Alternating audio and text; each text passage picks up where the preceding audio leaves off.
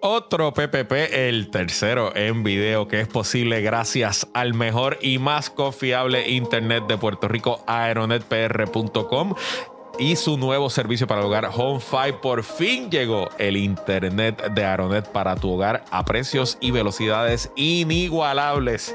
Si no estás satisfecho con el servicio de tu compañía de Internet, si la compañía roja o la compañía azul hizo tremendo papelón durante el huracán Fiona, cámbiate ya, chico, te lo digo, todos los fines de semana. Llama ahora al 787-273-4143, 273-4143 o visita el website HomeFi homefy.pr. Eso es home, H-O-M-F-I.pr. Y recuerda que con Aeronet el proceso de darte de alta es completamente por internet. No tienes que hablar con absolutamente ni un solo ser humano. Los planes para el hogar comienzan en 49 dólares al mes y el servicio ya está disponible en todo Puerto Rico. Llama ahora al 787-273-4143, 273-4143 o visita homefy.pr. Gracias Aeronet presentadores de este puesto para el problema. Dios mío, qué malo es hacer esto con mascarilla. Amigos, amigos, amigos, amigos, estamos aquí. Estamos de nuevo. Tercera, a la tercera es la vencida. Bueno, ¿por qué? Porque no la cagué empezando. Tú siempre la cagas bien, cabrón. La puedo cagar en algún momento. Pero, pero la cagas, pero masivo. Empezando no la cagué. No, no dañé nada, no se escucha ningún audio. Estamos en Victoria. Mira, estamos. Estoy fañoso y con mascarilla, pero en Victoria. Pero no tienes COVID. No tengo COVID. Me he hecho cuatro pruebas en tres días distintos. Eh, no, no, mis síntomas no han empeorado. No me siento realmente con. Con COVID. Con síntomas ni de COVID ni de monga. ¿Tienes Eh, alergia? eh, Estoy bien tupido, eh, una sinusitis severa, eh, dolor en las cuerdas vocales también. So, yo no sé si algo con el sistema otorino. Eh, pero estoy aquí con mascarillas para, sí, quizás protegerte, pero más importante para yo no soplarme los mocos frente a todos ustedes o estornudar o... ¿Te estás tragando los mocos? No, no me los estoy tragando. Ahora mismo estoy bastante bien, pero si en el momento me salgo del tiro, eh, Te, te vas a tragar los y mocos. tengo, y tengo los, y tengo los, los, los Kleenex escondiditos aquí detrás de la laptop. Mira, eh, Victoria. este, estamos aquí, estamos grabando este episodio a horas de la llegada de Jake Joe. Viene yo, viene yo. Estamos listos para esos papelones, porque eso, tú sabes que siempre cuando hay visita presidencial es lunes de día de circo. Así es. Eh, Día de circo, día de circo. vamos a. Vamos a. mm, eh, primero, decir que lo dijimos. Ajá. Primero que nadie aquí. Bueno, hubo un medio ahí, en- un tuitero que está empezando a algo que, que también lo había puesto. Chico, pero no Eh, seas así. Eh, no lo han anunciado a la hora que estamos grabando, el viernes en la mañana, pero todo apunta que va a ser el lunes. Eh, Bueno, pero ya el FAA, por eso. el FAA envió una notificación de restricción. De hecho, ayer News is My Business publicó que había una notificación ya en el sistema que la Agencia Federal de la Aviación había notificado restricciones en el espacio aéreo. Eso usualmente pasa cuando viene un VIP y le notifican a todo el mundo, entra un sistema.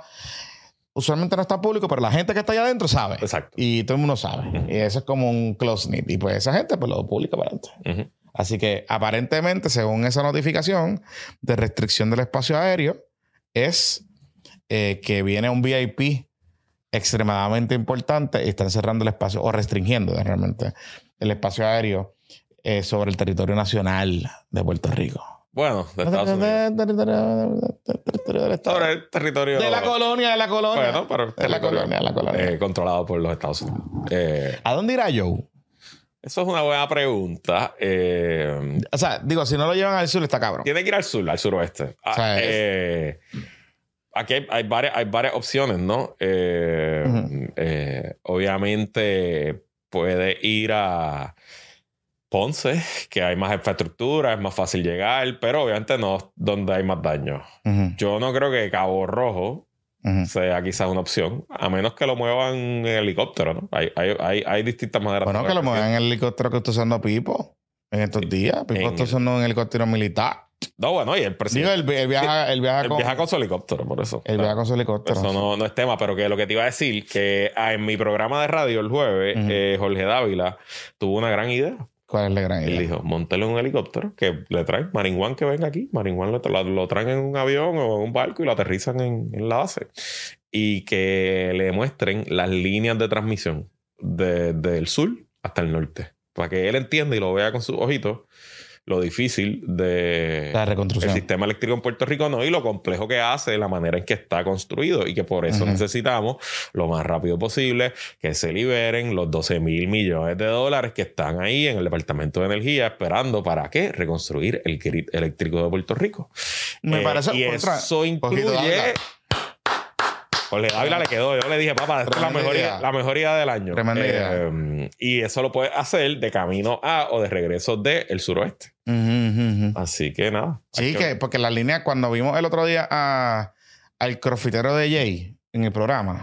Que cogió la pizarra esa electrónica que él le encanta usar, la. Pero papi, o sea, eso. Eh, claro, pero eso cuesta con- 50 mil pesos. Sí, sí, gastó lo que gastó. Y pues, si- que si eso cuesta 50 y en mil pesos, yo también estaría usando la pizarra nítida, con cojones. O sea, lo decimos desde la envidia. Ajá, lo, ajá, lo señalamos desde la Y envidia. cogió ahí y dijo, mire, estas líneas azules, así, guau, guau, guau. Yo pensaba que le iba a meter como que la pizarra. Ajá. Y, y básicamente lo que, lo que nos dijo ese día, y es lo que hemos venido diciendo, Luma está jugando fast and loose con la información. Ajá. Como te dice, ah, 90% de la gente en la región X está energizada. Sí, pero cuando tú vas a la región X hay municipios que tienen cero, o tienen cinco, Correcto. o tienen dos. Correcto.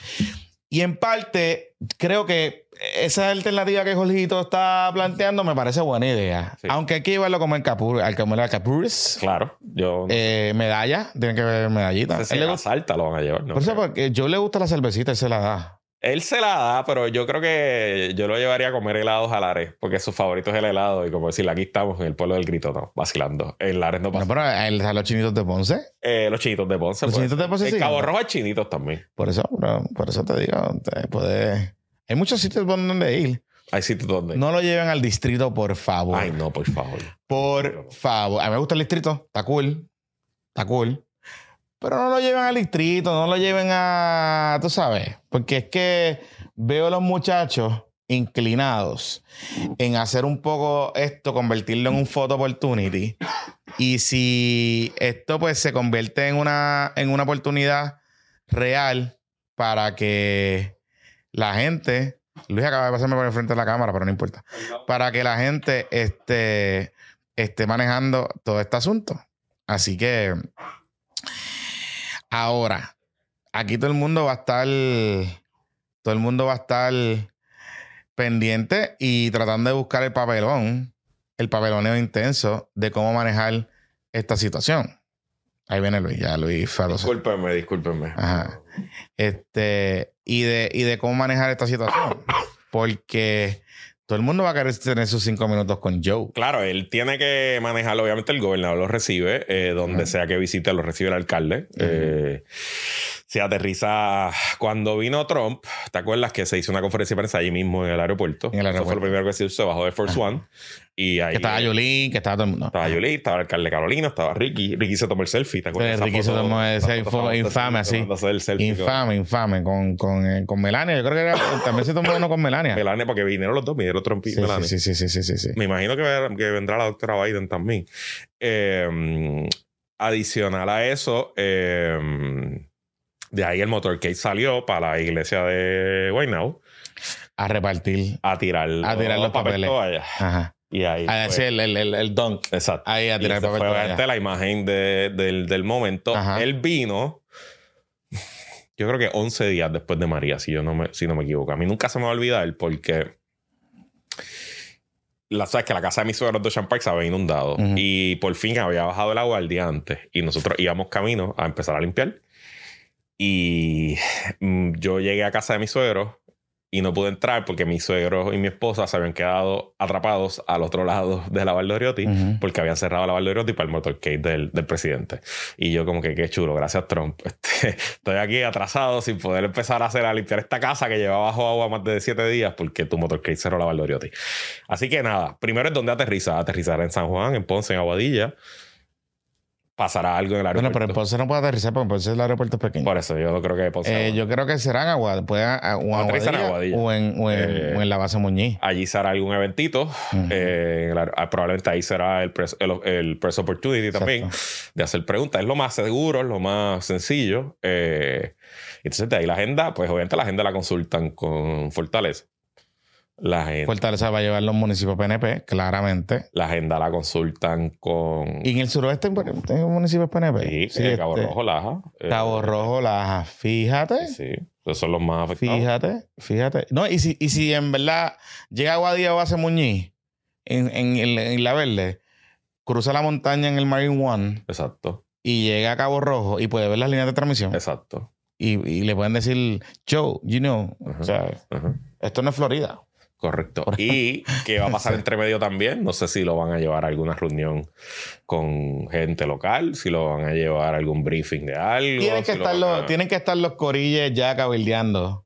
Los corilles. Sí, ese, ese calendario, eso Sí. se debe estar peleando tras bastidores Tras hace tiempo. bastidores. hace tiempo. Y no, y, no me, y no me extrañaría que en la visita que hizo esta semana Tatito y Ángel Mato y Zaragoza y Aníbal. Estoy seguro que Dalmau y Tatito están tratando también Por eso, de que, de que lo los cuelen en algo. En algo. Que tengan algo para ellos. Correcto. Que tengan algo para ellos.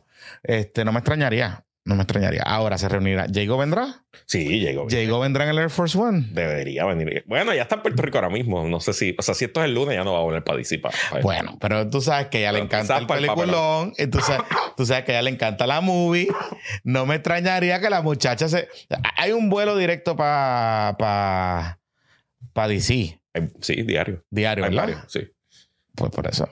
Que se monte para allá. Con Jovín. ¿A volver? Ah, no sé. Jovín se quiere montar en el Air Force One. Digo, porque el Congreso está ahora mismo, ellos recesan hoy. Ajá. Así que ella debe volar hoy o mañana. A menos que se quede el weekend allá. No se puede quedar el weekend allá.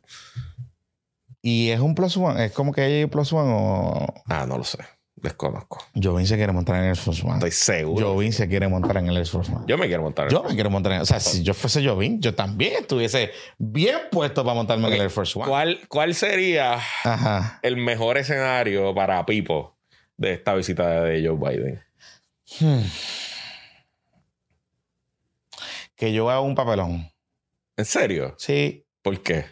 Porque es que en verdad, al final del día, más allá de talks and prayers que va a decir el presidente, no, no creo que. O sea, Digo, el presidente puede venir aquí y hacer un anuncio importante ah, bueno, también. de los fondos federales que están aguantados. Por eso puede hacerlo, puede hacerlo, puede hacerlo. Y estamos en época de elecciones, esto va- correría bien. Puede Este, ser. Y tú sabes que algo interesante, para que tú veas que, que Dios es puertorriqueño, Mm.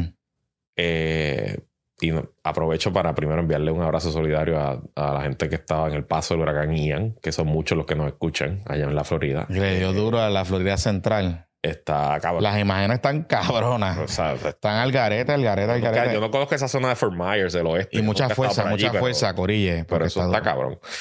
Pues, pero lo que te iba a decir, te iba a decir Digo, que- fuerza también a los que están en Brickell, pero eso está mal. No, los de Brickell no les pasa. Saludito a los de Brickell. Eso no, Ajá. eso no. Eh, que lo que te iba a decir que con ese paso de ese huracán, pues Ajá. se veía medio complicado el panorama para más chavitos para Puerto Rico por el huracán eh, Fiona. Pero con el paso del huracán Ian, pues estoy seguro que cualquier cosa que el Congreso apruebe que tenga que ver con dinero para Ian en Florida, pues los congresistas puertorriqueños, específicamente Nidia Velázquez, dirán, bueno, está bien, yo apruebo esto, esto sale de la Cámara para Florida, pero me tienes que dar los chavitos para Puerto Rico. Ujú, ujú. O sea que ahí en cierto sentido, dentro de la tragedia, eh, pues se abre, se abre una oportunidad. Porque realmente se veía difícil, Jonathan, que aprobaran más dinero. O sea, Sí. Lo que estaba saliendo, y hay varios artículos de José Delgado de la semana pasada, de que en general lo que se cree en el Congreso y en el gobierno federal, en esto hay consenso entre la rama legislativa y la rama ejecutiva, es que aquí no saben operar con los chavos de los fondos de FEMA y Pero para que lo vamos pero, pero es que, o sea, es que no hay que ser, no hay que estudiar rocket science Ujú. para saber que en verdad hemos hecho un papelón. Correcto. O sea, y esto es un papelón que va para, o sea, esto es un papelón estructural que se venía a venir. O sea, no, no es, no es un tema de que si es PNP popular, esto es un tema de que en verdad somos un papel, o sea, como, como país, la gerencia gubernamental es un papelón y no planifica y no tiene, como tú dices, imaginación y creatividad Ujú. y todo ese tipo de cosas. Y hay mucho PowerPoint y mucha cosa, pero no hay acción. Mucho diploma, poca acción. Por eso, mucho vision, poco action. Entonces, el problema con eso, el, el problema con este asunto es que uno dice, porque yo los leo, ah, el gringo, eh, coloniaje, que no sé ni qué carajo. Corillo, pero es que, que el gringo es el que está dando los chavos. Los chavos no son de nosotros. O sea, lo que, que- lo que está empujando el pintoresco senador de Carolina, Javier Aponte de Almao, ¿Qué no es del todo correcto. ¿Qué está empujando, por favor? Explícale a nuestro público. Yo no sé dónde él o alguien le envió a él o alguien en una vista pública le dijo que FEMA es un seguro. Y que FEMA y que los fondos de la y que entonces él el argumento que le está haciendo es que como es un seguro nosotros como asegurados podemos exigirle a Luma acción A FEMA. ah, perdóname a FEMA Ok. O sea que vamos a tratar a FEMA bajo el Código de Seguro de Puerto Rico. aparentemente eso es lo que yo estoy entendiendo Y el senador nunca ha escuchado de la supremacía, de la jerarquía de las leyes. aparentemente Ok, no sé. pero vamos a asumir que eso es verdad Ajá. Vamos a asumir que eso es verdad. Pues entonces, basado en eso, no todo el mundo tiene hipoteca, porque es lo que me decía, ah, que nosotros pagamos eso en nuestra hipoteca. O sea que la gente que no tiene hipoteca y que vive rentado, o que su situación no es, que sé yo, le donaron un terreno, pues esa gente pues no, debe, no se le debe pagar nada, porque como es un seguro, pues los seguros se activan con pólizas Ujú, cubiertas que se pagan. Hay un riesgo que tú pagas y, ¿verdad? Y- ujú. y te cubre la cosa. Entonces, el senador está haciendo como este harakiri de que todos los fondos de FEMA para la reconstrucción energética son a base de un seguro y no es lo mismo, no son los mismos fondos. Los fondos de la recuperación energética, hay fondos de FEMA, pero hay fondos de CDBDG. No, es como un paquete hay- específico que se hizo eh, para un eso. pa- o, eh, una en apropiación. legislación, en legislación. o sea. Es una apropiación específica que se hizo para eso. Y ese es el asunto aquí. Ese es el asunto aquí. O sea, el problema es esto, que está todo el mundo papeloneando y está todo el mundo papeloneando los azules, los rojos, también están papeloneando los de que queremos sol.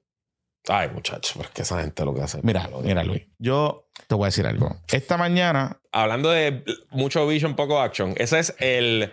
Ese gorillo es la definición de mucho vision, poco action. yo te voy a decir algo. Yo creo en la energía renovable. Claro. Yo todo, creo en la todo, energía renovable. yo creo que si usted tiene un techo en su casa y puede ponerle placas solares, hágalo. Claro. Hágalo. Si O sea, tiene los fondos, sobre todo si lo puede pagar. no, eh, eh, claro. Y no y, y- y para efectos de transparencia. Mi esposo trabaja en una compañía que se beneficia directamente de esta empresa y de la, empre- y de, y de la industria energética. O sea, no es Sí, sí. en general. O sea, se beneficia porque pues, ella Bueno, vende. pues están en la, eh, está en, la el supply line. Exacto, ella vende componentes para esa industria. Por eso. O sea, yo pudiese estar aquí diciendo, pongan placas solares, llamen a todo el mundo. Nos pueden llamar. Nos pueden Si llamar. quiere Lo Sí, hacemos, whatever. queremos, Pero, lo hacemos. ¿verdad? Con el disclaimer de los chavos. Que viva el capitalismo. Ahora, ahora, ahora, ahora, ahora. Yo entrevistaba esta mañana a Mirna Conti en mi programa. Muchacho. Entonces, ella viene con este panfleto. Ah. Uf, es que- Toda- hay ah. et- o sea, hoy, hoy, mientras estamos, estamos grabando viernes, hay 800 mil personas, se estiman que hay 800 mil personas que no tienen servicio eléctrico. Así es. Y Queremos Sol está aprovechando esta coyuntura para decirle al país que hay que utilizar los fondos de reconstrucción del sistema energético de Puerto Rico que están apropiados para reconstruir el sistema, para ponerle placas solares a todos los techos de Puerto Rico y comprarle baterías a, todos los- a todas las casas para que puedan energizar Cool. sus cositas en emergencia. Perfecto. Yo le hice una pregunta sencilla. ¿Cómo vamos a pagar esto? Ah, con los fondos federales. ¿Con cuáles? ¿Con cuáles? O sea, vamos a hablar con, con cuáles. ¿Cuáles son los fondos? Te identifíqueme en la línea de los fondos dónde están esos fondos. Porque yo sé que, por ejemplo, el municipio de Bayamón, con los amigos de Gold Zero, que, eran, que, que fueron hasta los otros días auspiciadores de, de este espacio, tienen un proyecto con otros fondos, que creo que son CDBGDR, Correcto. otra cosa ahí, que le adquirieron baterías de Gold Zero a las casas en Bayamón, a un montón de casas en Bayamón. No sé cuáles son los criterios, no, No, los son, para pacientes encamados mayores de Exacto. 65 años. creo. Un proyecto que me parece chulísimo. Yo creo que es una buena, es una manera creativa de utilizar los fondos que tienes disponibles. ¿Verdad? Pero el asunto aquí es lo importante. Por más batería que tú digas que se puedan comprar, por más competitivo que esté el mercado, porque lo está, lo está. Está sumamente competitivo, los precios han ido bajando, la tecnología sigue evolucionando, hay mejor, cada vez hay mejor tecnología más barata de generación de energía renovable. Nunca vamos a poder suplir la energía total del país con placas solares. Eso, es que todo sistema eléctrico, sobre todo en una isla que no puede traer energía de ningún sitio que no sea la que nosotros mismos produzcamos, tú necesitas eh, generación de carga. Max, eh, grande. No, no, eh, eh, tiene un término específico, que es la, la generación que nunca se apaga. Que es la generación que es el last resort, que es la planta con la que prendes todas las demás plantas. Y pues honestamente sí, solar tiene que ser gran parte de la solución y debe ser 30, 40, 50, 60% de, de, de la, de la generación. Pero nuestro problema no es ahí todavía, porque nuestro problema es más básico, nuestro problema es de la calidad de la red, la manera de transmitir eh, y Puerto Rico no son solo casas. Aquí hay industrias serias que su demanda de electricidad es, es- seria, que, que no se Correcto. puede. Con, o sea, de nuevo, mi problema con Queremos Sol y todo ese corillo, empezando por la ingeniera Ingrid Vila, que lleva toda la vida con acceso al poder y con acceso real de hacer cosas. Creo es que que su papá no era cabildero. ella fue secretaria de la gobernación. Ella, tuvo- ella ha tenido acceso al poder real. Eh, es que ellos hablan un montón, pero no hacen nada, brother. Aquí no, hacen, no pasa nada. Y de nuevo, tiene que ser parte de la solución. Queremos el sol, ¿verdad? Pero dicen- ah. sean serios, ponte serio, Sergio. eh, eso, mira lo que me dicen. Ah, Casa Pueblo lo hizo. Ah, pues chévere. Claro, y súper brutal. Y Me lo, que, parece espectacular. y lo que se Ah, hizo Casa Pueblo se puede hacer en todo Puerto Rico. Puerto Rico. Y yo le digo, y le digo, y le digo, le digo, y le digo, doña Milna, ¿cómo financió Casa Pueblo esa operación? ¿Cómo la financió? Ah, con donativos privados. Ah, pues, pues volvemos. O sea, a lo que voy con esto es, es que hay, te- hay que tener mucho cuidado, mucho cuidado, porque empiezan la gente a quererse acomodar y a ponerse creativos y creativas y creatives a tratar de importar, porque lo mismo están haciendo los corillitos de las fundaciones de afuera que están sugiriendo privatizar la reconstrucción y que los fondos se les den un fideicomiso a través que lo manejen ellos. Corille, suave también, porque sabemos los de ustedes. Mientras Ay, por ahí hay sí. gente que está empujando un commander de eso, un Sí, sí, militar para militar. la reconstrucción, ustedes también están empujando lo suyo. Digo, y honestamente, aquí hay cientos de millones en fondos CBDG que se le han dado a entidades sin fines de lucro. Por eso, y los han usado súper bien. Algunos lo han usado cabrón. El Boys and Girls Club ha hecho magia con eso. Por eso, y, Pero- y Taller Salud, y hay un montón de cosas. Sea, yo no estoy diciendo, yo no estoy diciendo que las, las fundaciones y las, la- las organizaciones sin fines de lucro sean parte Claro. de la reconstrucción y de la, del uso de ese dinero. Identificar las necesidades de la comunidad. Pero una cosa es una cosa y otra cosa es otra cosa, porque sabemos lo que pasó después de María. Y sabemos lo que, lo que esto provocó, que se abrieron unos llavi, unas fuentes y, uno, y unas plumitas y todo el mundo está en el guiso. Y aquí todo el mundo está en el guiso y Queremos Sol también está en el guiso. Porque ¿quién usted cree que está en Queremos Sol? ¿Me entiendes? Lo que te quiero decir. Entonces, y volvemos a lo mismo. A mí siempre me ha estado curioso que Queremos Sol está Lutiel promoviendo el asunto del sol. Y Queremos Sol es una manera de privatizar. O sea, si tú te desconectas del sistema, hoy, Luisito Marí, Claro, pones tus placas, Claro. pones tu batería, seguro. tú privatizaste tu luz. Seguro. O sea, literalmente tú privatizaste tu luz. Y en verdad, ojalá más gente lo haga. Menos Claro. Es, que, es verdad. Tú Es un privatizaste- sistema más robusto. Qué bueno. tú pero, privatizaste tu luz. pero eso pero- no, es, no es una solución. No tan solo eso, que vamos, que va a haber miles, quizás millones de personas en Puerto Rico que no van a poder costear un sistema energético para, para suplir sus necesidades con solar. Y que aunque lo pudiesen hacer, viven en condominios, viven en situaciones que no pueden costearlo, no tienen acceso a crédito correcto. O sea, hay un sinnúmero. O sea, mira Daco, Daco está reportando en estos días un montón de querellas de, de compañías de placas solares. Sí, las redes están llenas de gente decepcionada. Con Sí, o se de- volaron las placas. En, eh, ¿Me entiendes? O sea, suave, Y Corillo. claro, de nuevo, es una industria nueva. Sí. Va a haber problemas, va a haber growing pains, va a haber muchas cosas. Eh, Ay, Dios mío. ya se las mandé, ya se las mandé a nuestro director técnico para que la ponga Ay, ahorita Dios. porque tenemos que comentar esto al aire. Yo creo- O sea, esto que acaba de pasar, tenemos que comentarlo al aire. Yo necesito, yo creo que si nosotros no hacemos esto, este podcast lo cerramos y no lo hacemos más. Eh, pero déjalo para después, déjalo para después, déjalo para después. déjalo para después, Yo Jonathan. Yo vamos a shock con la comentar, lo cara. vamos a comentar, sí, sí, lo tenemos que Ángel, ¿en qué minuto estamos? Que que- ¿Cuánto tiempo llevamos? ¿Lo hacemos ahora o no? ¿O nos vamos a la pausa? De- de- Ay, qué fuerte. Usted se tiene que quedar aquí con nosotros, no se puede ir. Si nos está escuchando en audio, este es el mejor momento que vaya a YouTube, busque puestos para el problema. Y, porque es que lo que acaba de pasar eh, es un momento así. Ángel, tú nos avisas cuando tenga la foto ready, pero al señor director, pero El director, la foto te la acaba de enviar, es el último email que te envié. este está, está, está. Esa misma, esa misma, esa misma. Esa misma. sí. Yo no puedo creer lo que acaba. Esto, esto acaba de ocurrir, señoras y señores. O sea. eh, Mira, Oye, oye, o sea, estamos grabando en viernes. Usted quizás no está escuchando viernes, sábado si está en el Patreon, o no está escuchando o viendo domingo. Para que usted empiece su semana, esto es un mensaje inspirador. Esto es un mensaje de, de- de perseverancia. este es el mensaje que necesitábamos en este momento de emergencia. Este es el mensaje. Es más, si Joe Biden dice la mitad de lo que dice, lo que vamos a compartir ahora con ustedes, eh, realmente sería una visita exitosa de Joe Biden. Yo de verdad que no creo, no, no entiendo bien por qué. O sea, es que este muchacho me sorprende. Es que realmente. O sea, un ejemplo, no podemos olvidar de la persona que estamos hablando. Era un prospecto, un, un futuro, eh, representaba lo mejor, eh, el porvenir. Además de que eran bellos. Era bello, O sea, claro. la familia era bella. Era el Camelot. Sí, era el Camelot, era el Camelot, era el Camelot que nos vendían un Camelot bien cabrón. Este es una familia bien hermosa, bien hermosa. Este, Ya lo tenemos. ahí lo tenía, ya lo tenía. ya lo tenemos. Vamos, vamos a. Mira, eh, Lo estamos viendo ya. Ya está. en Ahí está, ya lo estamos. mira, mira. Ay, dice aquí. Léelo, Jonathan, léelo, por favor. Ok. Confiado en el proceso y aprendiendo de él. Para en un futuro no muy lejano poder ayudar al necesitado a levantarse. Hablarle de mi experiencia vivida. Hay futuro después de una desgracia. Hay que levantarse como el ave fénix.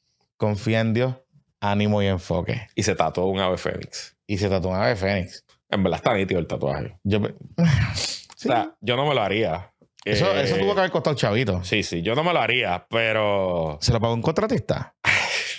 no sé, ahora hay que ver. Una buena pregunta. Esto, eh, esta, esto, pero los, los artistas tatuajes tú lo pagas con tarjeta de crédito, eso no tiene que mandarlo cash. O sea, sí, pero mejor pagarlo cash. Sí, claro, eh, claro. Pues acuérdate que tiene que estar pelado. Tiene que estar pelado. Mira, pero la gente que sabe tatuajes, yo no sé mucho, pero he hablado con gente que sabe tatuajes que se ha hecho tatuajes. Ajá. Estos tatuajes así complicados, esto cuesta. Eso cuesta. Eso cuesta eso, chavito. Eso no se hace de una, yo creo. Eso es, eso tiene de esto. sí, sí. Y él dice que él se va a renacer como el ave, el ave fénix. Mira aquí lo que nos dicen en el chat. Me pueden quitar los Rolex, pero un tatuaje no. es verdad. Excelente. Es excelente. Excelente punto. Es verdad. Es verdad. Mira, Cano, yo eh, estoy contigo, levántate. Eh, en verdad, todo el mundo tiene derecho a reivindicarse y a rehacer su vida. Es una persona joven y, y eso está bien, pero. no- Eres un pillo. Yo no estoy contigo, cabrón. No, pero que te iba a decir que no tienes que vivir, No. no. vivir la vida en las redes porque lo Por que vas a lograr es estas cosas que nosotros estemos aquí cinco minutos. Pues mala mía, yo no estoy contigo. Yo estoy con tu familia. Yo estoy con la cana. Y estoy con tu hijo. Ok. Que le faltaste el respeto. Y que lo jodiste. Y que le jodiste su vida. Y que tronchaste tu futuro por estupideces. Por cuatro relojes. Esa es la, eh, yo estoy con ellos. Vivirse la peli. Por vivirse la peli. Y estoy con la gente de Cataño que creyó en ti. Que conozco gente bien cercana, bien seria, bien seria, que creía en ti. Pues con ellos yo estoy. Contigo no. Bicho, eh. Tú eres un convicto, eres un corrupto y eres un pillo. Sucio. 702 mil pesos nos dicen. 702 mil pesos. Eso es lo que están diciendo que cuesta ese tatuaje. Sí. Debe costarle dos mil. Bueno, a lo mejor se le hizo un primo que hace tatuaje ahí en Cataño. Que le consiguió los permisos. ¿Cómo es que se va a la barra? Que era el del, del Ah, el, el- eh, bueno, ah, esa barra es de él todavía. Sí, como sí, él tiene negocio. Eh, él tiene su cosita. él tiene- Y acuérdate que él es el testigo estrella. Los federales no le quitaron todo. Sí, no, pero, pero, o sea, a veces a mí, a mí hay, yo creo en las segundas oportunidades de la gente, pero creo en las segundas oportunidades de la gente, por ejemplo, Ah, cuando se las gana. narcotráfico, qué sé yo, te, te cogieron No. con marihuana, te cogieron con marihuana y, y, y- y de esto, eh, robaste porque estabas en una necesidad y necesitas, pues yo sí creo en la re- rehabilitación, sí creo en todo ese tipo de cosas. No, no soy tan dramático y tan drástico como Mariana Iriarte y otros que dicen que hay que erradicar las cárceles, porque tampoco así. Pero sí creo en la rehabilitación y sí creo en las segundas oportunidades. Pero en los casos de corrupción pública, mano. mm, Yo lo digo más del sentido que si él quiere dedicar el resto, siendo siendo una persona joven, dedicar el resto de su vida a tratar de ser el mejor papa posible y el mejor ciudadano posible desde un, un punto de vida privado, perfecto, derecho tiene. Eh, pero que no haga estas cosas porque derecho a vida pública la perdió. Sí, La sí, sí. perdió. Y, y, y ese es el asunto aquí. O sea, como que a mí me. O sea, me da mucha pena lo que, lo que le está pasando a nivel personal, lo que está pasando a su familia. Pues qué sé yo. Pero no estoy contigo, cabrón. No estoy contigo. Eres un corrupto y eres un cobarde, pa' colmo.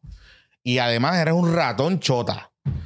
Porque pa' colmo eres un puerco. Eso es lo más que me, me, me, me encabrona también. Ay, señor. Tú sabes, entonces ahí es que ahí es que yo me tengo que de- de- ¿sabes? Porque, mano, es que el otro, ayer lo hablábamos en el Zoom el jueves. ¿De, de qué vive de Castrofón? Porque yo veo las fotos y, y- y- y la película es una movie cabrona. Todos los, todos los, todos los viernes eh, o los fines de semana, un Botox, Vainus, Compostela, mujeres, tú sabes. ¿De qué vive este tipo? O sea, volvemos a lo mismo. Derecho tiene a ganarse la vida. Yo Lo no estoy diciendo que eh, derecho tiene a ganarse la vida. No es condenarlo a un a una ¿cómo es una penitencia eterna. Claro. Pero es gente que le faltó a la confianza al pueblo y que le faltó y que se robó dinero público y que tenían posiciones de poder de influenciar la discusión pública con legislación, en el caso de Cataño, de afectar la vida de miles de personas por beneficiar y por relojes. Y todo esto fue por fucking relojes y por la película. Eso es lo más cabrón. Porque si tú me dices a mí que te robaste los chavos para hacerle una casa cabrona o porque decidiste construir en vez de hacer la cancha de Cataño, remodelarla y que fuese de 5 mil, querías hacer de mil personas porque quieres tener ahí un equipo de baloncesto superior nacional, pues te digo, diablo, es corrupción porque está cabrón, porque en verdad hay gente en Cataño pasándola mal. Pero está bien, ok, pues te lo puedo comprar. Fue una mala decisión, pues te la puedo comprar.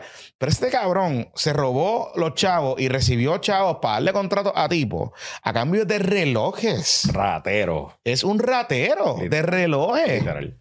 Para vivirse la movie. Para vivirse la movie de relojes. Porque a quién carajo le importa que tengas un reloj de 30 mil O, pesos. o una camisa de 700 pesos. Who the fuck cares? Está cabrón. O sea, si tú eres un alcalde como él era, Sí, sí. por lo menos evidente, que era un tipo que estaba en la calle, que la gente lo quería, que le... Pues tú no tienes necesidad de estar peliculeando No. con relojes. Ah, tú puedes vestir bien. Claro. Tú puedes comprar las cosas buenas, tú puedes hacer las cosas.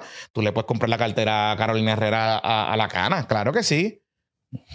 Nosotros le tenemos que regalar a nuestras esposas cositas cuando hacemos las cosas mal. Claro que El sí. tarjetazo se da y. Claro que y sí. se sigue viviendo. Pero no hay por qué utilizar el poder público para eso. Yep. Y ese es el problema. Por eso es que no estoy con él. Que se mama un bicho. Cabrón este. Ya, ¿y cuánto costará quitarse ese tatuaje? No sé, pero no tiene... O sea, Está grande. por eso. Pero él tiene otros tatuajes. No tiene el nombre la cana ahí. O sea que Bueno, pero es que ya la ya tiene que... Ya, ya la cana pasó. Ah, no, hacer ese tatuaje es un cover de otro. Uh, puede ser. En los Instagram viejos de los tiempos Puede felices. ser de los tiempos felices. Mm, Puede ser. Puede ser que el. Mm. Creo que es un buen momento para ir para la pausa. Vamos para la pausa, amigos. Regresamos en breve aquí. Seguimos, seguimos en Puestos para Problemas. Bueno, y en esta pausa, si estás pasando por un momento financiero difícil o si conoces a alguien que lo está pasando, pues existe una ley que te protege de tus acreedores y te ayuda a proteger tu hogar, tu eh, vehículo y bueno, tratar de reconstruir tu vida. La ley federal de quiebras, la oficina del licenciado Edgardo Mangual González está abierta y está orientando por teléfono de forma gratis y confidencial sobre la protección de la ley de quiebras llamando al 787-753-0055. 753-0055. La ley de quiebras es la única que obliga a los acreedores a detener llamadas de cobradores, detener embargos y reposiciones de autos, reorganizar deudas y salvar propiedades. Mientras más pasa el tiempo, peor se va a poner la situación. No se va a resolver sola. Resuelve tus problemas llamando al licenciado Edgardo Mangual al 753-0055 o visita su página de internet quiebras.net. La ley de quiebras es tu derecho de reorganizar y salvar propiedades. Licenciado Edgardo Mangual 753-0055 753-0055. Amigos, regresamos, continuamos aquí. Estamos en Puestos para Problemas. En video. En video. Y en audio, pero en video también. Sí, sí, sí, sí. ya esto tiene un hashtag, esto del tema que vamos a hablar ahora, ya tiene como un hashtag, no una pelea, tiene un nombre. ¿Es un Capitano, Capitano Wars o es un. No, porque es como una guerra civil. Debe ser un Capitán Civil War o Civil War con dos A, puede ser también. No, pero no, teníamos que buscar. Hashtag Civil War. Ah, Ajá. Pepito, ¿cuál es el, el que dice. ¿Qué es lo que dice eh, a nuestro señor director que es medio malandro? Él Ajá. sabrá. Ajá. Eh, que- ¿Cuáles son las frases de Anuel?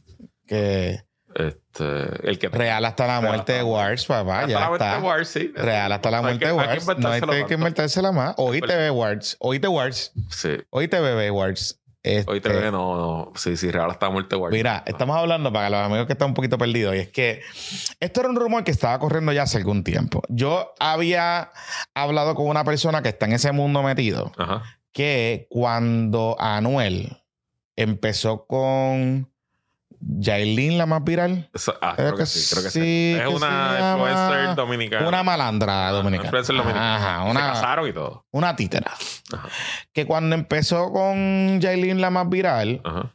eh, hubo unas situaciones que se estaban dando que habían provocado como que ciertos roces entre él y Fabrián. Fabián Ali es el manejador de Anuel. Y el Eh, dueño de los, bueno, y, la- y el coapoderado de los Capitán para Darcy. Los Capitán de Arecibo ha estado con Anuel desde el comienzo de su carrera. De hecho, hizo Anuel. Hizo- es un chamaco que es músico también, estudió en la Central y es como, o sea, un tipo bastante sólido. Yo no los conozco a ninguno de los dos, este, pero vi la entrevista de Fabián con Chente Ajá. y me, Fabrián es un tipo me legit. impresionó, me impresionó. Fa- Fabrián es un tipo legit. Fabrián es un ti- y, y es un tipo quizás es más hablador que Noah.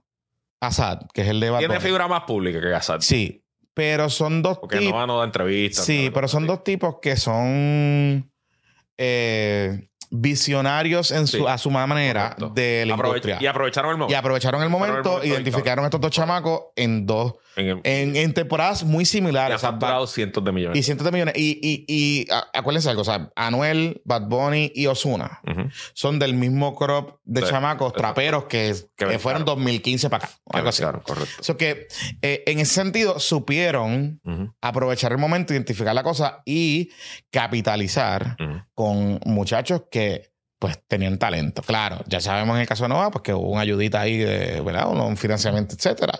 Eh, y eso se está elucidando. ¡De. Venezuela! ¡De Venezuela! Y está también... ¡Expropiese! Expropiese. ¿Tú te imaginas un día que esa- Maduro llega a la oficina de Rima y diga Eh, ¡Expropiese! ¡Para carajo ahí!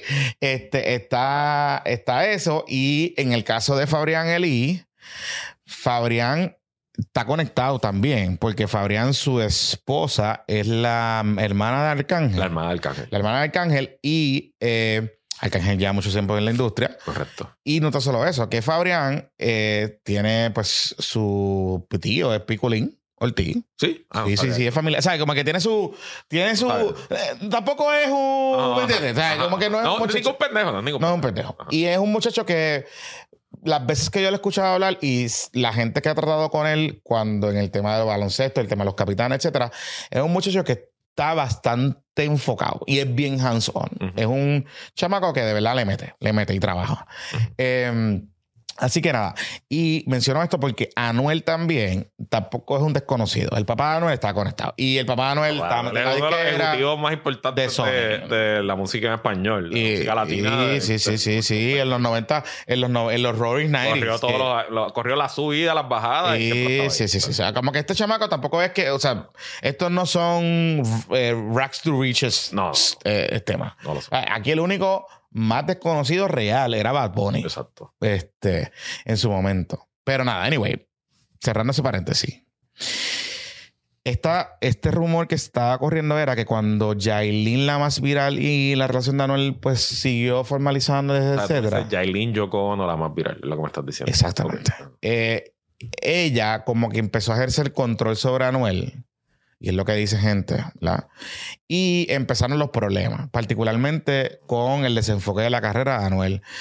No sé si ustedes saben que después de eso, como que Anuel ha papeloneado bastante. Bastante. Su gira a mitad. Sí, como que él no ha Eh, tenido, él, él ha tenido muchos problemas como que con en el lado artístico de su carrera. No estuvo aquí para, para los playoffs de los capitanes. No, él se le- desapareció de la se temporada. en ningún momento. Eh, Este año él no estaba metido. O sea, él no estaba tan.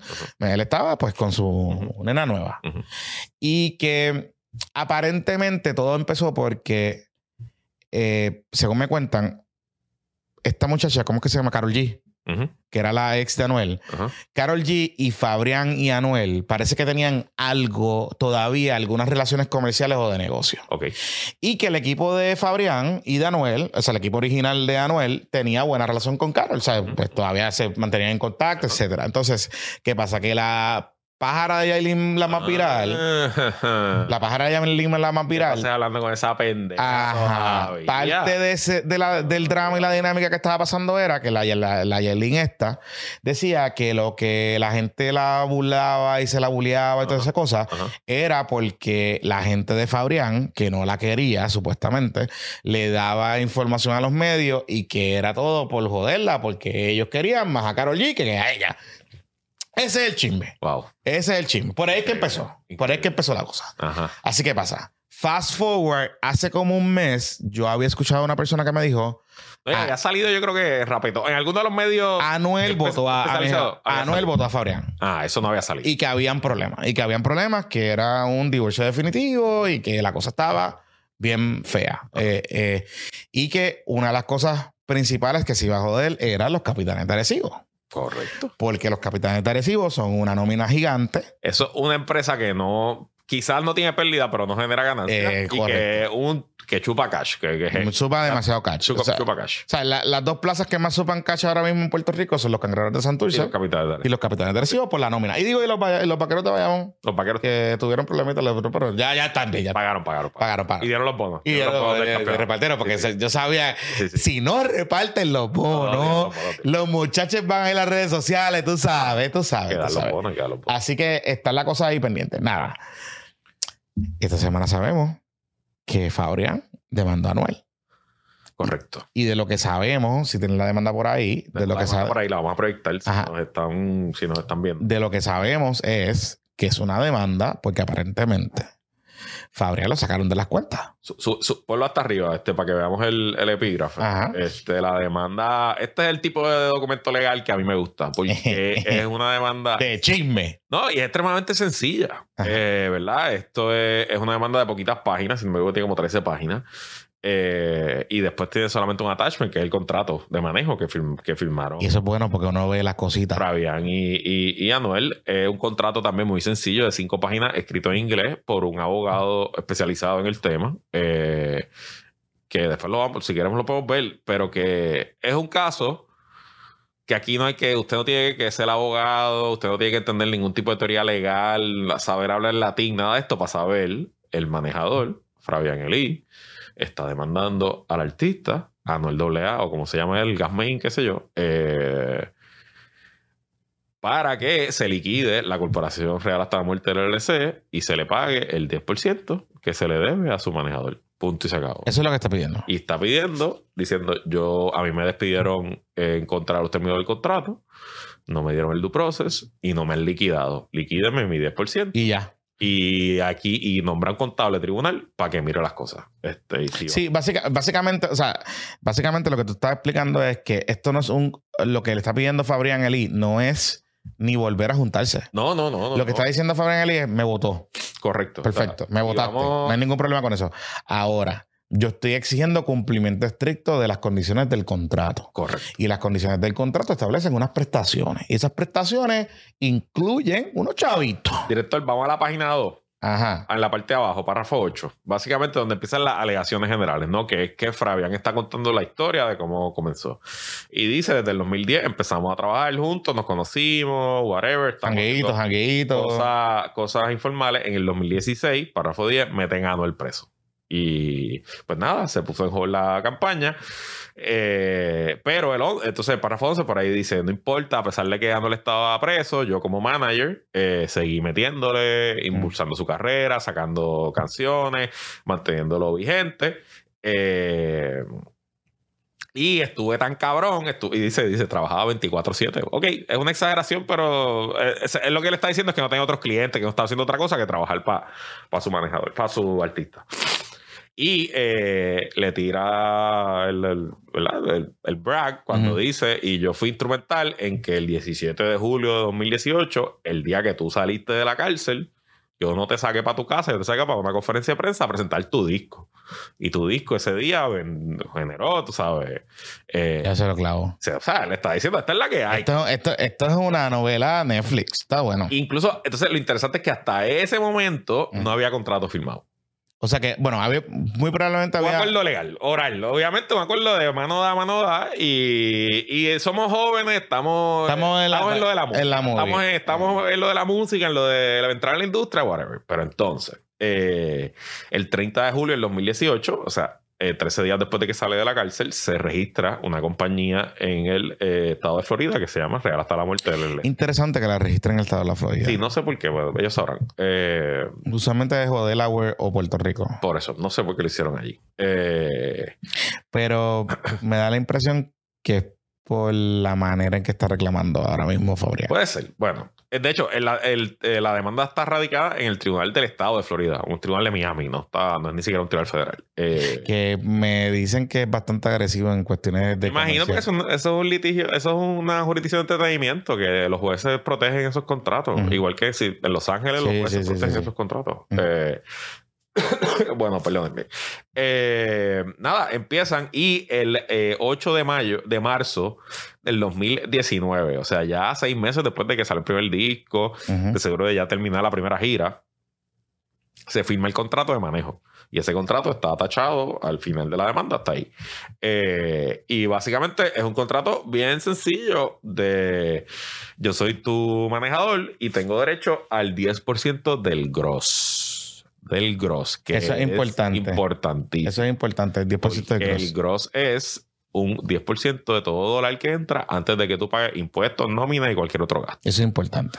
Y eso, pues, Mucho chavo. pues eso hace una diferencia grande cobrar el 10% del gross que cobrar el 10% del neto. O sea, eso es. Yo no sé, porque yo nunca he bregado en la industria de entretenimiento ni he, firmado Ujú. contrato de manejador con nadie. Pero ¿es típico que sea del gross o es del neto? Depende. Eh, usualmente, usualmente es del gross, porque acuérdate que como la industria ha cambiado tanto, los artistas generan revenue de muchas fuentes. Eh, royalty, este, eh, conciertos, merch, todas esas cosas. Y tú como manejador, o sea, digo, hay un incentivo de tú como artista de que el manejador esté envuelto en todo eso, porque pues la teoría es, pues tú estás envuelto en todo esto, pues tú Sabes quieres, todo y, sabes todo y quieres claro. potencial que generemos más chavos, Claro. porque tú también coges algo de ahí. Eh, y a la misma vez hay un incentivo del manejador porque el tú meterle caña a la imagen de un artista siempre hay unos intangibles que no son monetizables. Siempre hay un, hay un valor que ese, que, ese incremento natural de ese esfuerzo que tú le vas a meter a ese artista, si da un paro cabrón, no vas a poderlo monetizar si tú no estás arriba del, del funnel, ¿verdad? E- Ese es el, el asunto, porque pues es como él dice, yo le estaba metiendo 24 horas, tú eres mi único cliente, pues o sea, no tengo tiempo para yo poder estar buscando otras, otros venues o otros avenues, ¿verdad? De, de generar ingresos para mí. Así que es interesante porque no es extraño no es extraño. Y cuando leyendo el contrato, el contrato es bien sencillo. Sí, es súper sencillo. Un contrato bien. Es súper sencillo y está bien hecho. Bien hecho, sí. Y, de, Este- por abogados de entretenimiento. Y de hecho, los abogados demandantes de Fabián son unos abogados de Florida de Entertainment Law. Sí. Eso- de eso. O sea, un bufete que se especializa en eso. O sea, que de nuevo, no son ningunos pendejos. Sí. Y, y es interesante porque hay un asunto aquí que él, él dice: Estoy buscando aquí, espérate, porque es que quiero ver. Nada, entonces, pues lo que tú buscas eso, eh, siendo con los hechos, eh, en el párrafo 19, si lo quieres buscar el director, dice aquí, para la sorpresa del manejador, en o alrededor del 20 de agosto del 2022, la amistad de toda la vida y el viaje eh, exitoso juntos se acabó cuando el artista terminó unilateralmente el contrato de manejo. O sea que fue para la fecha más o menos que yo te comenté, que me habían comentado. O sea que fue para agosto que había cesado la, la, la- el asunto. y entonces el 22 de agosto, según el párrafo 20, Ujú. Eh, ahí sacaron a Fabián de todas las cuentas, le dejaron acceso a todo y lo dejaron pues básicamente en la calle. Ok, pues hay un par de cosas importantes. El acuerdo dice que tiene que haber, para sacarlo, tiene que haber noti- notices sí, y tiene que haber un material breach. Correcto. Y material breach, para los amigos que no son eh, a- a- abogados, es que tiene que haber un incumplimiento material de las disposiciones del contrato. Y Es que- decir, En el caso de este, que define es la- la- los deberes de... de la- los deberes de, de- manejador. de- manejador. Que eso es, pues, fiducia, que vele los intereses del artista, carrera, que no hable mierda de Anuel, toda esa mierda, ¿verdad? Todas esas cosas. ¿Y por qué menciono esto? Porque esto es un tema bien interesante. El con- contrato era siete años. O sea, si se firmó en el 2019, está vigente hasta el 2026. hasta 2026. Entonces, importante algo. Les hago este cuento de, la, de los incumplimientos materiales porque cuando hablamos con Fermín Fontanes de Luma, Ajá. la palabra que él utilizaba todo el tiempo Exacto. es incumplimiento material en las prestaciones del contrato. Así es. ¿Y qué es eso? Que básicamente es tú leer el contrato palabra por palabra, texto por texto y decir, bueno, aquí dice que Luisito Mari se va a pintar el pelo de verde. Y que cuando grabemos el podcast, yo le digo a las 9 y 45, tiene que llegar a las 9 y 45, no a las 10. Llega a las 10 y cuarto. Exacto, pues Ajá. eso es un incumplimiento material del contrato. Mejor. Porque no, no tiene ningún tipo de, de razón. Es simplemente, dice ahí que tienes que llegar a las 9 y 45 con el pelo verde y llegaste a las 10 y cuarto con el pelo azul. Y ya, punto. Eso es un incumplimiento material del contrato. Así es. De las prestaciones del contrato. Ah, que eso no significa que el contrato queda disuelto en ese momento. No. ¿Por qué? Los contratos también tienen eh, notificaciones. Correcto. que es que una vez se notifica o que ocurre el incumplimiento o que una de las partes dice alguien está en incumplimiento del contrato, los contratos en su inmensa mayoría, si están bien hechos, como es el caso de este contrato y es el caso de Luma, tiene que haber un procedimiento de notificación del incumplimiento. Es decirle, mira Luis, el contrato decía en el párrafo 15 que tú tenías que llegar a las 9.45 con el pelo verde. Y llegaste a las 9.40, a las 10 y cuarto en tal fecha con el pelo azul. Eso es un incumplimiento material del contrato de la cláusula tal. Y empezando hoy, empiezan los 30 Y días. los 30 días para que tú subsanes O se acaba el contrato. o se acabe el contrato. Eso básicamente es lo que pasa. Lo que alega Fabrián es que eso no pasó, Correcto. Aparentemente. Correcto. Que, que Y en, en efecto, quien está violando el contrato es Anuel. es quien le está. Exactamente. Y entonces, pues por eso, eh, la primer count, que así es que se escribe en, en Florida, que es el primer pedido que, que está haciendo es El as, violación, ajá, los as- ajá. violación de contrato. Eh, básicamente diciendo, bueno, pues An- eh, Anuel violó el contrato, tribunal determine que eh, Anuel está en violación de un contrato. Recuerden, el contrato es la ley entre las partes, es la manera más, más fácil de pensarlo. Si usted viola un contrato, es el mismo efecto si estuviera violando una ley en la relación con su otra parte. Contra el Estado, no. El contrato es algo entre privados, pero si, si yo violo un contrato, estoy eh, violando la ley entre Jonathan y yo. Eh, Pues básicamente diciendo, tribunal, uno, declare eso. Segundo, tribunal, declare que el artista Anuel se ha enriquecido injustamente de mi trabajo, porque yo llevo tantos años metiéndole sin cobrar y ahora que estoy cobrando, me acabo de votar de la compañía sin liquidarme, sin cuadrar la contabilidad de cuánto es mi 10%, Sí. etcétera, etcétera. Que de hecho, el contrato dice que tiene que haber unas auditorías y que él le tiene que pagar inmediatamente lo- lo- lo- los ingresos. Inclusive, esto me está bien interesante. Y esto, es- esto, es- esto es usual en este tipo de contratos. Esto se ha ido modificando. Antes era perpetuidad. Pero ahora, particularmente en artistas nuevos. Eh, antes, la- los manejadores y la. Por ejemplo, estas acusaciones contra Pina y qué sé yo, es que habían en los 90, los 80, los 70, la práctica en el entretenimiento era que los contratos de manejo, eh, básicamente ese primer contrato de ese artista era, eh, con ese manejador, era perpetuidad. Es decir, el contrato podía cesar, pero habían prestaciones que ese manejador se quedaba generando ingresos de lo que se generó en ese término. Así que, por ejemplo, si eh, un artista sacaba un CD hoy y eh, cesaba el contrato mañana, y entonces mañana decía eh, X. Pasó con Fania y con Rubén Blades y pasó con RMM. Rubén Blades se quería salir para el carajo del contrato ese. Y, para poder cumplir con el contrato tenía que hacer tres CD. Hizo unos CD mierda y se fue para el carajo. ¿Qué hizo después que ah, pasó esto? Pues se hizo un- unos reissuings de esas canciones. ¿Por qué? Porque hay un interés de esos manejadores de seguir generando ingresos con esos catálogos porque por contrato generan eh, revenue. El artista también, pero el manejador también. En este contrato, que es interesante, dice que es solamente un año. A los ingresos, después que se acaba el, el, contrato, por un año.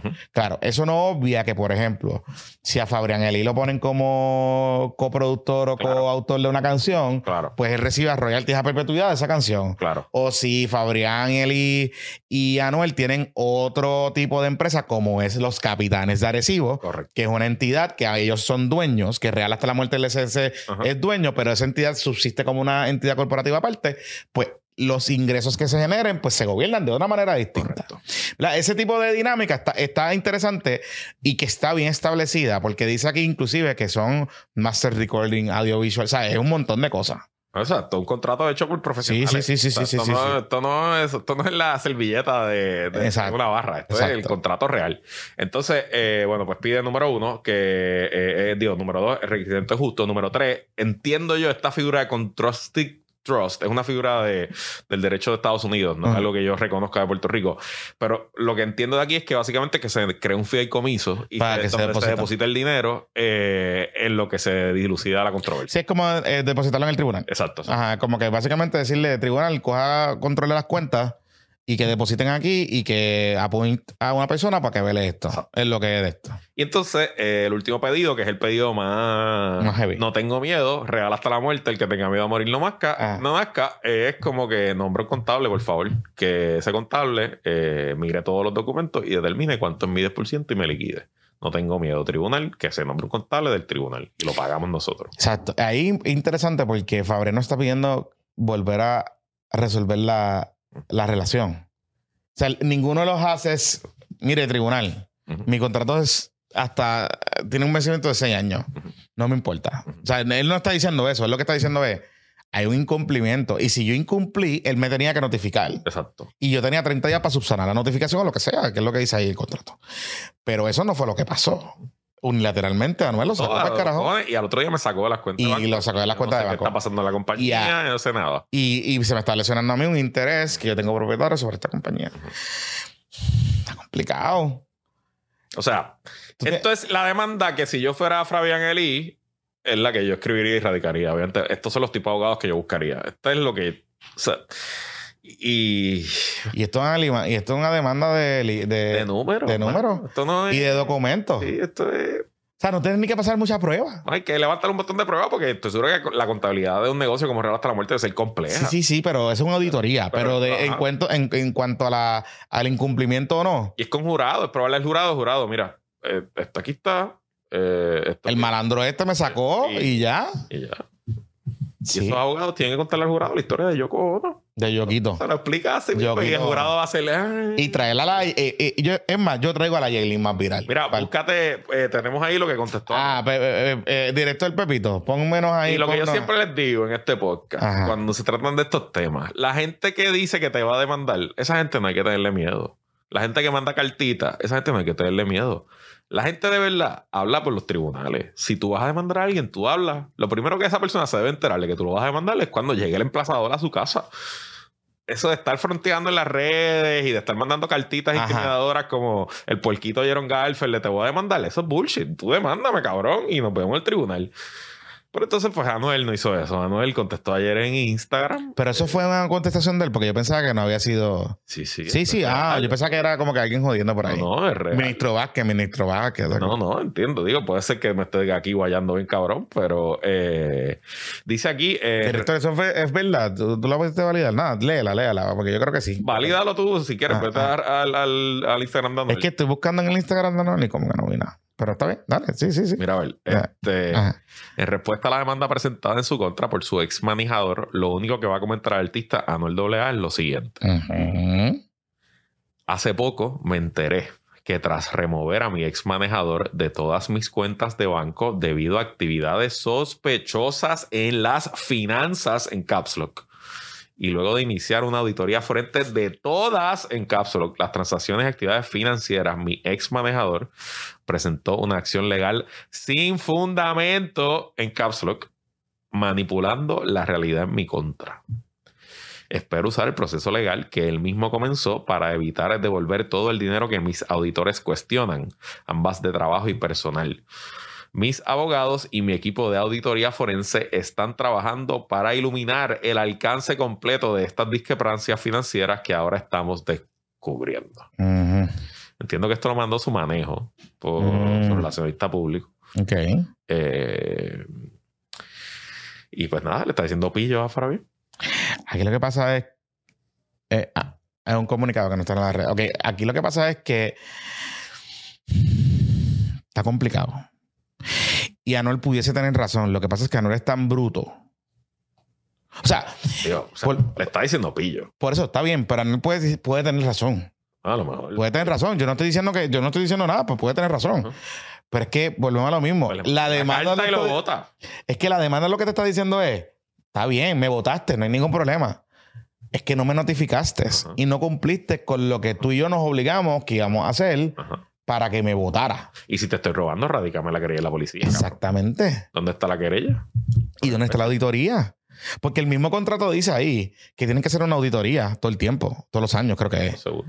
O sea, pues entonces, ahora, el chisme que está por ahí corriendo es que parece que tienen cosas que ver con los capitanes de Arecibo. En serio. Ujú. Bueno, buena noticia hoy con los capitanes de Arecibo. Sí, pero- Ayer y hoy. Pero antes de entrar a eso, Ajá. y es que usted sabe que en el BCN, y esto se ha hablado como por ahí, los amigos Jory Party del 12 Magníficos lo han hablado, etcétera, pero eh, en el BCN hay una práctica que está ahí, se habla, pero como que no se habla. Secreta voz. Secreta voces. De que los equipos se pasan por el forro del reglamento y que establecen una serie de prestaciones adicionales y bonos y Porque cosas. BCN hay tope salarial, en teoría. Supuestamente. Nadie se puede ganar más de 40 mil dólares. Sí, sí, sí. Pero hay equipos que, por ejemplo, nadie se puede ganar con más de 40 mil dólares, pero yo sé que ha pasado una vez pasado que hay equipos que contratan en la gerencia a, A la esposa. a las esposas, o a la jeva. o a la jeva, Ajá. o a la chilla, o al que sea, Ajá, ajá, y la ponen a cobrar allí 40 mil pesos más. Y no hace nada, no trabaja nada, Ajá. pero está allí cobrando. Ajá. O de momento este, te dicen, te voy a dar bono catch porque metiste 25 puntos Ajá, ajá. eh, o más. Ajá. O que, ¿verdad? Eso en el deporte de Puerto Rico pasa un montón. Todo el tiempo. Pasa un montón. Y entonces, ¿qué pasa? Se dice que la situación que esta semana eh, surgió de Pachi, el dirigente Pachi Cruz, Dirigente de los capitanes. el dirigente de los capitanes, que estaba todavía en contrato, de hecho. Eh, de renunciar y de irse de los capitanes es por una situación de dinero y que aparentemente surgió cuando Fabrián mm, perdió el acceso a las cuentas para poderle cumplir con unas prestaciones adicionales que había que cumplir. Ah, que había que pagarle unas cositas Claro. Y a los muchachos, a los muchachos, a los muchachos, pero fue a buscar chavitos de real hasta la muerte y esa transacción no le gustó a... correcto, correcto. Y pues eso por ahí es que va la cosa. Yo lo que pienso es que los capitanes de recibo van a terminar vendidos. O sea, aquí no. Llegó tu momento. por- sí, pero Osuna no tiene. Osuna es, Osuna es un regate. Osuna es un eh, pelao. Y él estaba regateando el precio. Imagínate que él estaba regateando el precio con cojones en, allá en Mayagüez. en Mayagüez. A los muchachos de Mayagüez. Que es una plaza. Bueno, pero por lo menos ahí está Monro todavía. Se puede, puede volver a comprar el equipo. Bueno, Monroe todavía estaba. tenía, Estaba una par- minoritario, pero- tenía una participación y qué sé yo, yo no sé. Y, y pues, whatever. Y, y, oye, y, y lo que el trabajo que ha hecho Fabrián Eli y los muchachos en estos, en estos Trabajo, años trabajo. es un buen trabajo y, y- y hay que reconocerlo. Yo creo que han hecho un tremendo trabajo. Y Monroso pudiese tener un incentivo para retomar el equipo. Ahora, lo que es está, el rumor en la calle es que lo que viene es un fire sale. Wow. Porque el problema es que hay muchos jugadores en contratos con prestaciones legales y por debajo de la mesa Yeah. que cuestan un montón de billetes. Y cualquier equipo que quiera venir a comprarlo, pues tiene que bregar con ese revolú. Y está complicado. Está bien O sea, que complicado. hay una posibilidad real de que Walter Hodge termine los cangrejeros en la próxima Sí. temporada. Así que te lo vas a tener que chupar. Ay, Dios mío. Dile a José Aníbal que se prepare. Porque te lo vas a tener que chupar. O sea, no es. Nos hace falta un. Por eso. no es. a- No es alocado ni descabellado Ajá. que pueda pasar que eh, este caballito, Walter Hodge, Ajá. que todavía está en contrato con los capitanes de Arecibo, que si lo cambiaran, tú tienes que honrar ese contrato. Pues el único equipo, digamos, después de Arecibo, quizás Ponce, quizás Santurce, quizás Bayamón, Pero vayamos. y no le cabe en el No roster, cabe. y quizás Guaynabo. Ajá. Pues, ¿me, me entiendes? O sea, como que no, no, hay, no hay más nada. Maybe, maybe Carolina. Maybe Carolina. Carolina tiene, poque- tiene billete. Tiene billetes. Los amigos de Carolina tienen billetes. Eh, Pero Carolina no tiene como un super guard chamaquito. tiene a Tremont, pero, pero Tremont no va a estar No, todo el tiempo. Tremont no creo que regrese al BCN, probablemente. Va a regresar, pero no, tiene, no, no va a estar todo el tiempo. Pero, pero, pero, y, y, y está Navier también, sí, pero lo que te quiero decir, o sea, ningún equipo que pueda pagar el contrato de Walter Hodge va a desaprovechar la oportunidad de tener a Walter Hodge. Es lo que te quiero decir. A eso es lo que voy. A eso es lo que voy con esta Nah, si se puede la jersey de los cangrejeros, yo siempre, a mí siempre me ha gustado Walter Hodge. Si se puede la Carolina, pues que se joda, que se vaya para Carolina. Pero no hace falta. O sea, y le vas a decir que ya le pagamos la pensión. ya la pensión está paga, sí. O sea, por lo menos sabemos que Bad Boy- Bueno, no sabe quién sabe. A lo mejor Le va- ya no hay le van a pedir perdón. pues. Le vas a pedir perdón. No, no lo voy a pedir. Cero, perdón. Claro que no. No, pero eh, aquí, en verdad, tú bien. El que más va a tener el que va a estar Bilbao, el pobre O sea, José el que sí. que bregar, el- Sí. con el que vamos a darle, hay que darle terapia Sí, y todas esas cosas, eh, va a ser José Aníbal. Sí, sí, O sea, porque los, los demás, y, y Albelo que va a tener que ahí Ah, moler el vidrio ah, y chupar. Así es. O sea, porque el otro que se iba a lo loco era Albelo. Sí, sí, sí. Así que, nada, está bien interesante. La agencia libre está empezando por ahí. Está, hay un par de movidas interesantes pasando. Eh, así que, ¿qué puede pasar? Pueden pasar muchas Mira, y cosas. sobre esta demanda, uno pensaría que luego de que los ánimos bajen, eh, se trance. Porque no es bueno para ninguno de los dos que esto llegue a juicio. Muchachos, si esto llegara a juicio, esto va a ser la historia así de, de internacional. O sea, ahí va a haber medios del planeta entero cubriendo ese juicio en Miami. Y nos vamos a enterarle todo. Vamos a enterar, digo, va a estar interesante. Vamos a ver cuánto cobra de Spotify, cuánto cobra de Apple, cuánto cobra de YouTube eh, y toda esa información. Sí, está, va a estar buena, va a estar buena. Pero no creo, esto, esto se debería transar en algún momento. Claro, yo presumo que Anuel debe estar en aprietos financieros porque cancelar esa gira, eso debe haber habido un material breach of contract serio que él debe deberle Sí. al, a la persona, al promotor de esa gira, le debe deber un par de pesos. Sí. Eh, No, no, Anuel no está, o sea, y Anuel sacó su disco en noviembre fue una mierda de disco. Se Las de tenis mierdas esas que sacó. él una semana o dos y, y no, y no pasó nada más con él y su carrera no ha hecho nada, nada interesante. no, no, no. Y él, y él, o sea, gente cercana a esos corillos dicen que, que él, él está bastante, o sea, él se fue all in con la Jeva y pues eso como que lo desenfocó. Y pues esas cosas pasan. Pero es que así, mira, los hombres piensan con el pipi. Sí, chico. ¿Me entiendes lo que te quiero decir? Entonces, cuando tú piensas con el pipi, pues no puedes mezclar el pipi y negocio. No, no, no. ¿Me entiendes lo que te quiero decir? No, no, Pipi y negocio no puedes hacerlo. no, no. Si tú... eh, es complicado. Es complicado. O sea, lo hemos visto pasar en panas de nosotros. Ajá. Ay, sí. Pipi y negocio no bregan. Pipi y negocio no bregan. Nada, a dejarlo hasta ahí, amigos. Que la fuerza lo acompañe. Recuerde, si usted nos está escuchando, nos puede ver a las imágenes que hemos compartido, el tatuaje, todas esas cosas. Nos puede buscar en YouTube. Puede suscribirse y recibir las notificaciones. Nos va a ver allí. Eh, y nos puedes escuchar toda la semana. Nosotros realizamos el martes para el Patreon, el miércoles para el feed. Así es, pero en la versión audio solamente. En la versión audio solamente, todavía no vamos en video en los extras todavía. Es que está complicado la logística. Vamos a ver cómo lo cuadramos. Además, tú ahora empiezas tu programa. Esta semana empieza. A lo mejor no. Eso lo dejamos para después. Corta eso, Pepito, corta eso. La fuerza la